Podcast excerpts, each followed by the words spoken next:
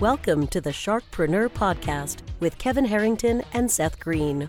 Kevin Harrington is the inventor of the infomercial, one of the original sharks from the hit T V show Shark Tank, and has generated over five billion dollars in T V and digital direct response sales.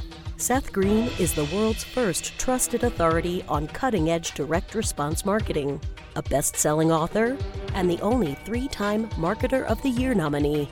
On the podcast, Kevin and Seth interview sharkpreneurs who share straight talk on what it takes to explode your business. Do you want to become insanely successful? Do you want to be the go-to guru in your industry? Do you want to be talked about for all the right reasons? For over forty years, Kevin Harrington has helped people just like you become significant influencers. Now he's broken the process down in the Key Person of Influence Roadmap, and it's yours for free. Just text K P I to him at seven two seven, eight eight eight, two one zero zero. Text K P I to seven two seven, eight eight eight, two one zero zero right now and claim your free step-by-step guide.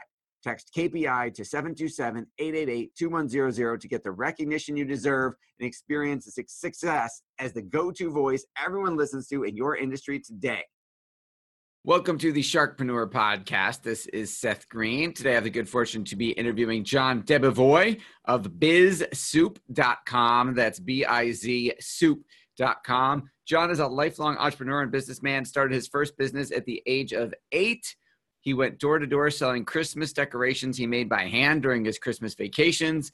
And after that, he became an award-winning realtor, running several real estate and development companies. Then he created the first paperless asset management for bank-owned real estate organizations. And then we're going to talk about what he's doing now along with all of that. John, thanks so much for joining us. Wow, I love to hear what I've done in the past, but that was so many years ago. And I appreciate the opportunity to be here on the Sharkpreneur, Seth. Thank you. Well, you're welcome. It's our pleasure. So let's go back in time. So let's see, uh, selling Christmas decorations door to door. I got to ask, because I also started at the age of eight, what inspired you to make handmade Christmas decorations and sell them?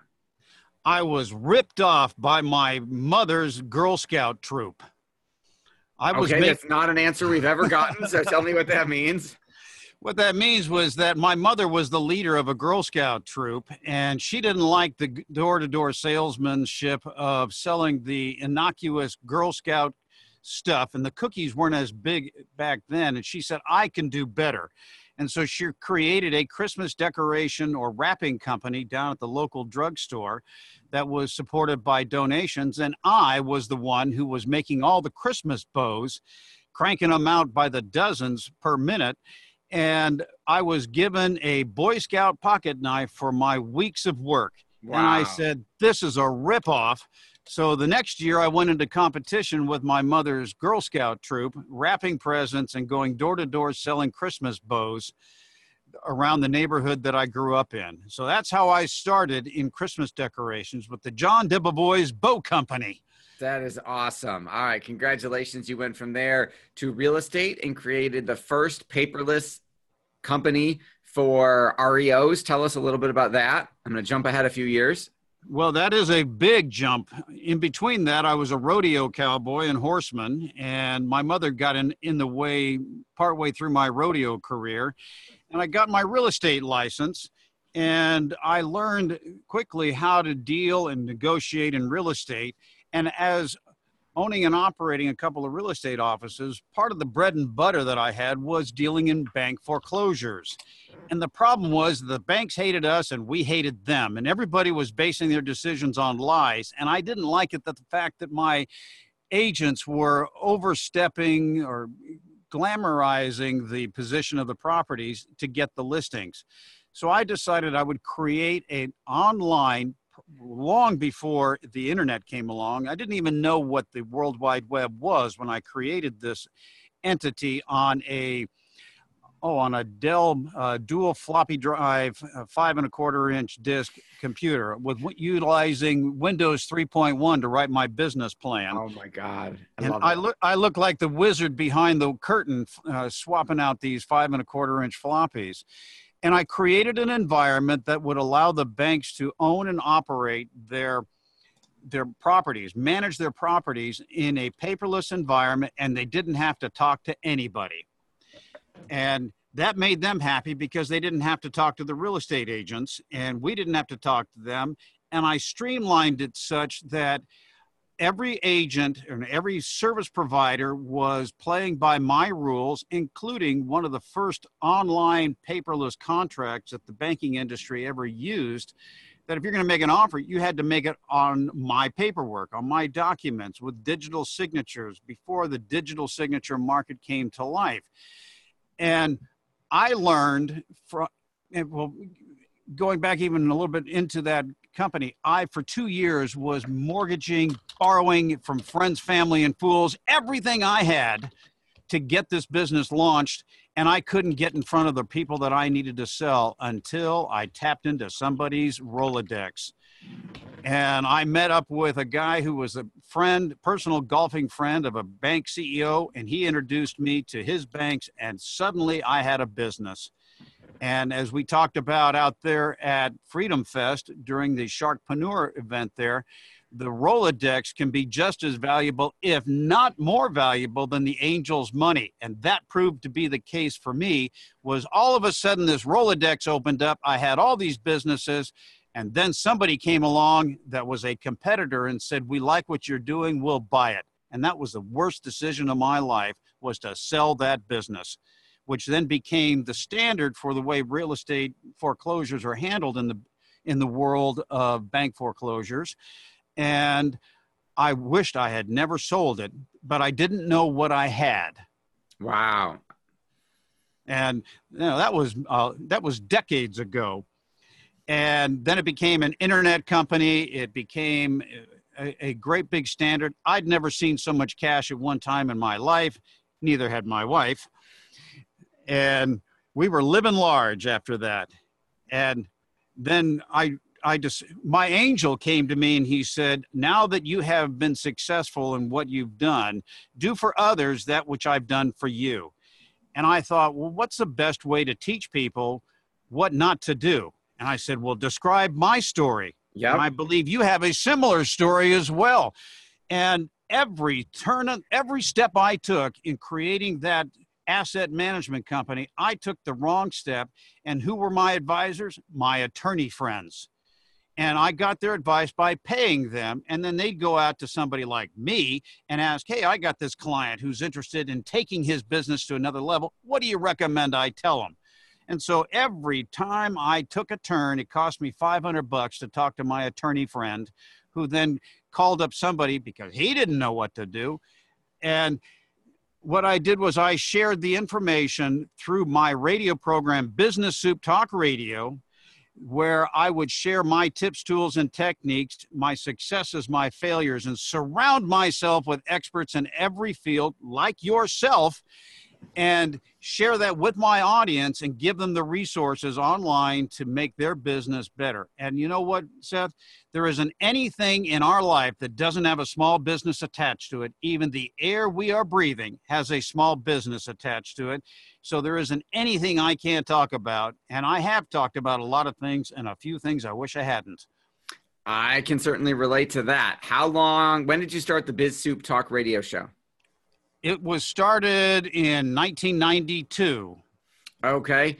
And tell us a little bit about that journey of the last twenty some years and, and, and more than that. And, you know, some of the ups and downs along the way. What do you like best about it?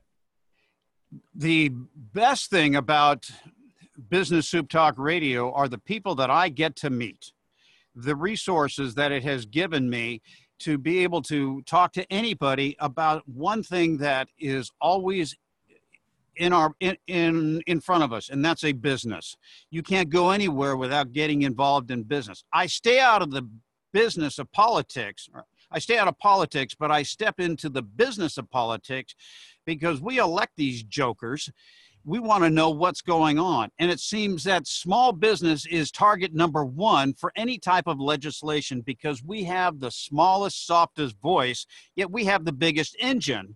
We're just, we have a lot more cylinders, and we're, we don't have time to get involved in politics. And one of the things I learned in real estate was that if you're in business and you're not in politics, then you will be out of business because you're not in politics. And that just drove me nuts to have to get involved in politics to preserve my business. And what I've done with Business Soup, with the resources, is surround myself with experts from taxation to marketing to politics. And I share that information. And one of the things that I've disliked about talk radio is that the host will throw out a comment. Well, what do you think about this? And those stimulate a reaction. There's two ways to get people to respond. There's an action and a reaction. A reaction is spontaneous and it's usually aggravated. I find it very difficult to do business with people that I've just alienated. So my program is all about taking action. Nobody wakes up and says, you know what, I'm going to go out and write a business plan today. Yahoo, you know, let's go out and do that. So a lot of times with these people that are on radio, they'll throw out a subject. What do you think about it? They stimulate a reaction and then it disappears. I like to close that circle or put the spokes in the wheel and complete the circle by giving them the resources. Go to the website. If you like what we're talking about, click on this, give us your zip code, and you can send off to your political representative how you feel about this, pro this bill that is before the House and Senate, because my think tank has dissected it and told us what impact it's going to have on small business.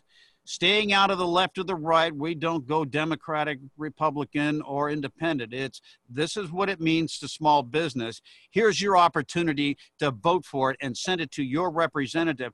Close that circle, even give them the template to say, you know what, I'll pick template number A. Here's my digital signature. Here's my zip code. It goes off. That will complete the circle. Vo voice an opinion as opposed to telling you, hey, Seth, if you want to get involved, write your congressman a letter. Well, most people just aren't going to do that. Close the circle and you've got them.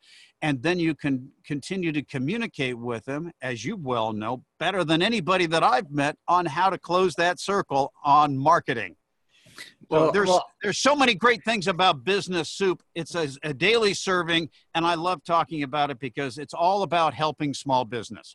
Awesome, and as a small business, we certainly appreciate the work that you are doing. So twenty-six years of broadcasting Business Soup Talk Radio, what are some of the best, best advice you've received on air? There is my favorite man from the tax code. And that is, you don't have to learn the tax code. You just have to know how to use it. And my favorite thing is being able to convert ordinary expenses to deductions, taking what you are doing at home and being able to make it a, a business expense, making your travel expenses, being able, knowing how to use the tax code to write off a vacation, how to use marketing, such as a podcast. Podcasting has become so popular that every business should have one. And it, what's happening now in marketing is that large marketing companies are paying attention to the podcasters because they have let the pirate radio guys do all the heavy lifting. And now they're looking at the podcasters and being able to say, you know what, there's a, there's a guy over there that's getting ten thousand, one hundred thousand downloads. That's, that is a rifle shot for marketing as opposed to terrestrial radio, where I've been for twenty years in three different syndicated programs talking about radio. It's, it's a guesswork when it comes to terrestrial, but the podcast, you have a rifle shot of marketing that you can go to your advertiser and say, hey, I had ten thousand downloads. If you didn't sell one item from that from ten thousand people, that's not my fault from distribution. That's your fault for not having a call to action in marketing. And as I talk about all the time on my program, distribution is the most important part of a business because without it, you've got nothing. And the best, so the getting back to your question about the best lesson, there's so many good ones, but learning how to use the tax code and showing my audience how you everyone should have their own home-based business. It doesn't matter what it is. It could be anything, and I don't endorse any of it. I have horses and cattle. You may not want to be downwind of my home-based business after a rainy day, but I've converted a lot of my expenses, including my kids. I wrote them off as employees. And conveniently, their their monthly expenses were right in line with their income. Uh, and I made them pay their own bills, at least online. They didn't know how much money they had going through their account, but it established themselves as a banking with a banking reference, and I wrote them off. So I wasn't motivated to have more kids as a result of it, but I wrote my kids off, as I say, for mostly, you know, they're even what I did in an example, their orthodontics, I paid them a salary. They paid their orthodontics. I wrote their salary off. So I indirectly wrote them off. Well, so, that is awesome. Congratulations. Very smart as well. You talked about the frustration you had with not realizing the business that you had and regretting having sold it many, many decades ago. Um, what were some, I find we learn more from other people's mistakes and how to avoid them than we do from some of the successes. What are some of the mistakes you've heard some of your guests share with you on air when you said, wow, that's really important to know about and to avoid? One of the things that I've learned from entrepreneurs, particularly inventors, is that they are so protective of their idea that they will clutch it to their chest and they won't share their idea with anyone, especially a someone who is going to invest in their company. They want the money, but they're not willing to give up anything for it or even share the idea. They just want you to loan the money to them, and then they're going to go out and do great things with this invention, and then if it's successful, they're going to pay you back. Well, I have seen some of those guys get buried in the ground with their, with their so valuable invention clutched in their dead cold hands, going in the ground with them. The biggest mistake they make is they think that those investors that they are, that people like you or me are trying to introduce them to, are going to steal their business. And I try to convince them, no, they're not in the business of stealing businesses. They don't want your business. They're not buying a job. They're investing in you, not so much your your invention, your creation, your widget, gidget, or gadget, as I like to call them, but they're investing in you, your passion. Be passionate about what you're doing, share it with them, and they will help you get to the next level. They'll package you, send you on down, just like the folks that you were judging out at Sharkpreneur at the Freedom Fest. Those are people that realize that in order to get to the money that they need to get to the next level, they need to share their idea, their passion, get in front of people that have money, that however they came to be in possession of that money, they want to be a part of a game plan, a passion. They want to be part of it, but they don't want to own it. That is great advice. Uh, for our folks listening and watching who are almost entirely entrepreneurs and small business owners, um, where is the best place for them to go to participate in Biz Soup Talk Radio?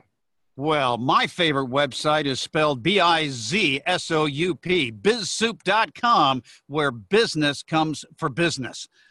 Awesome. All right, John, we know your time is incredibly valuable. We greatly appreciate your time and your expertise. Thanks so much for all you do with Biz Soup. It's an inspiration to all of us here, and we hope our listeners and followers will also check it out. John, thanks again for joining us. It's been my pleasure, Seth. This show has been produced by Market Domination L L C. To discover how you can have your own show completely done for you and turn it into a real published book and become the authority in your marketplace, go to w w w dot market domination l l c dot com slash podcast offer. This podcast is a part of the C-Suite Radio Network. For more top business podcasts, visit c suite radio dot com.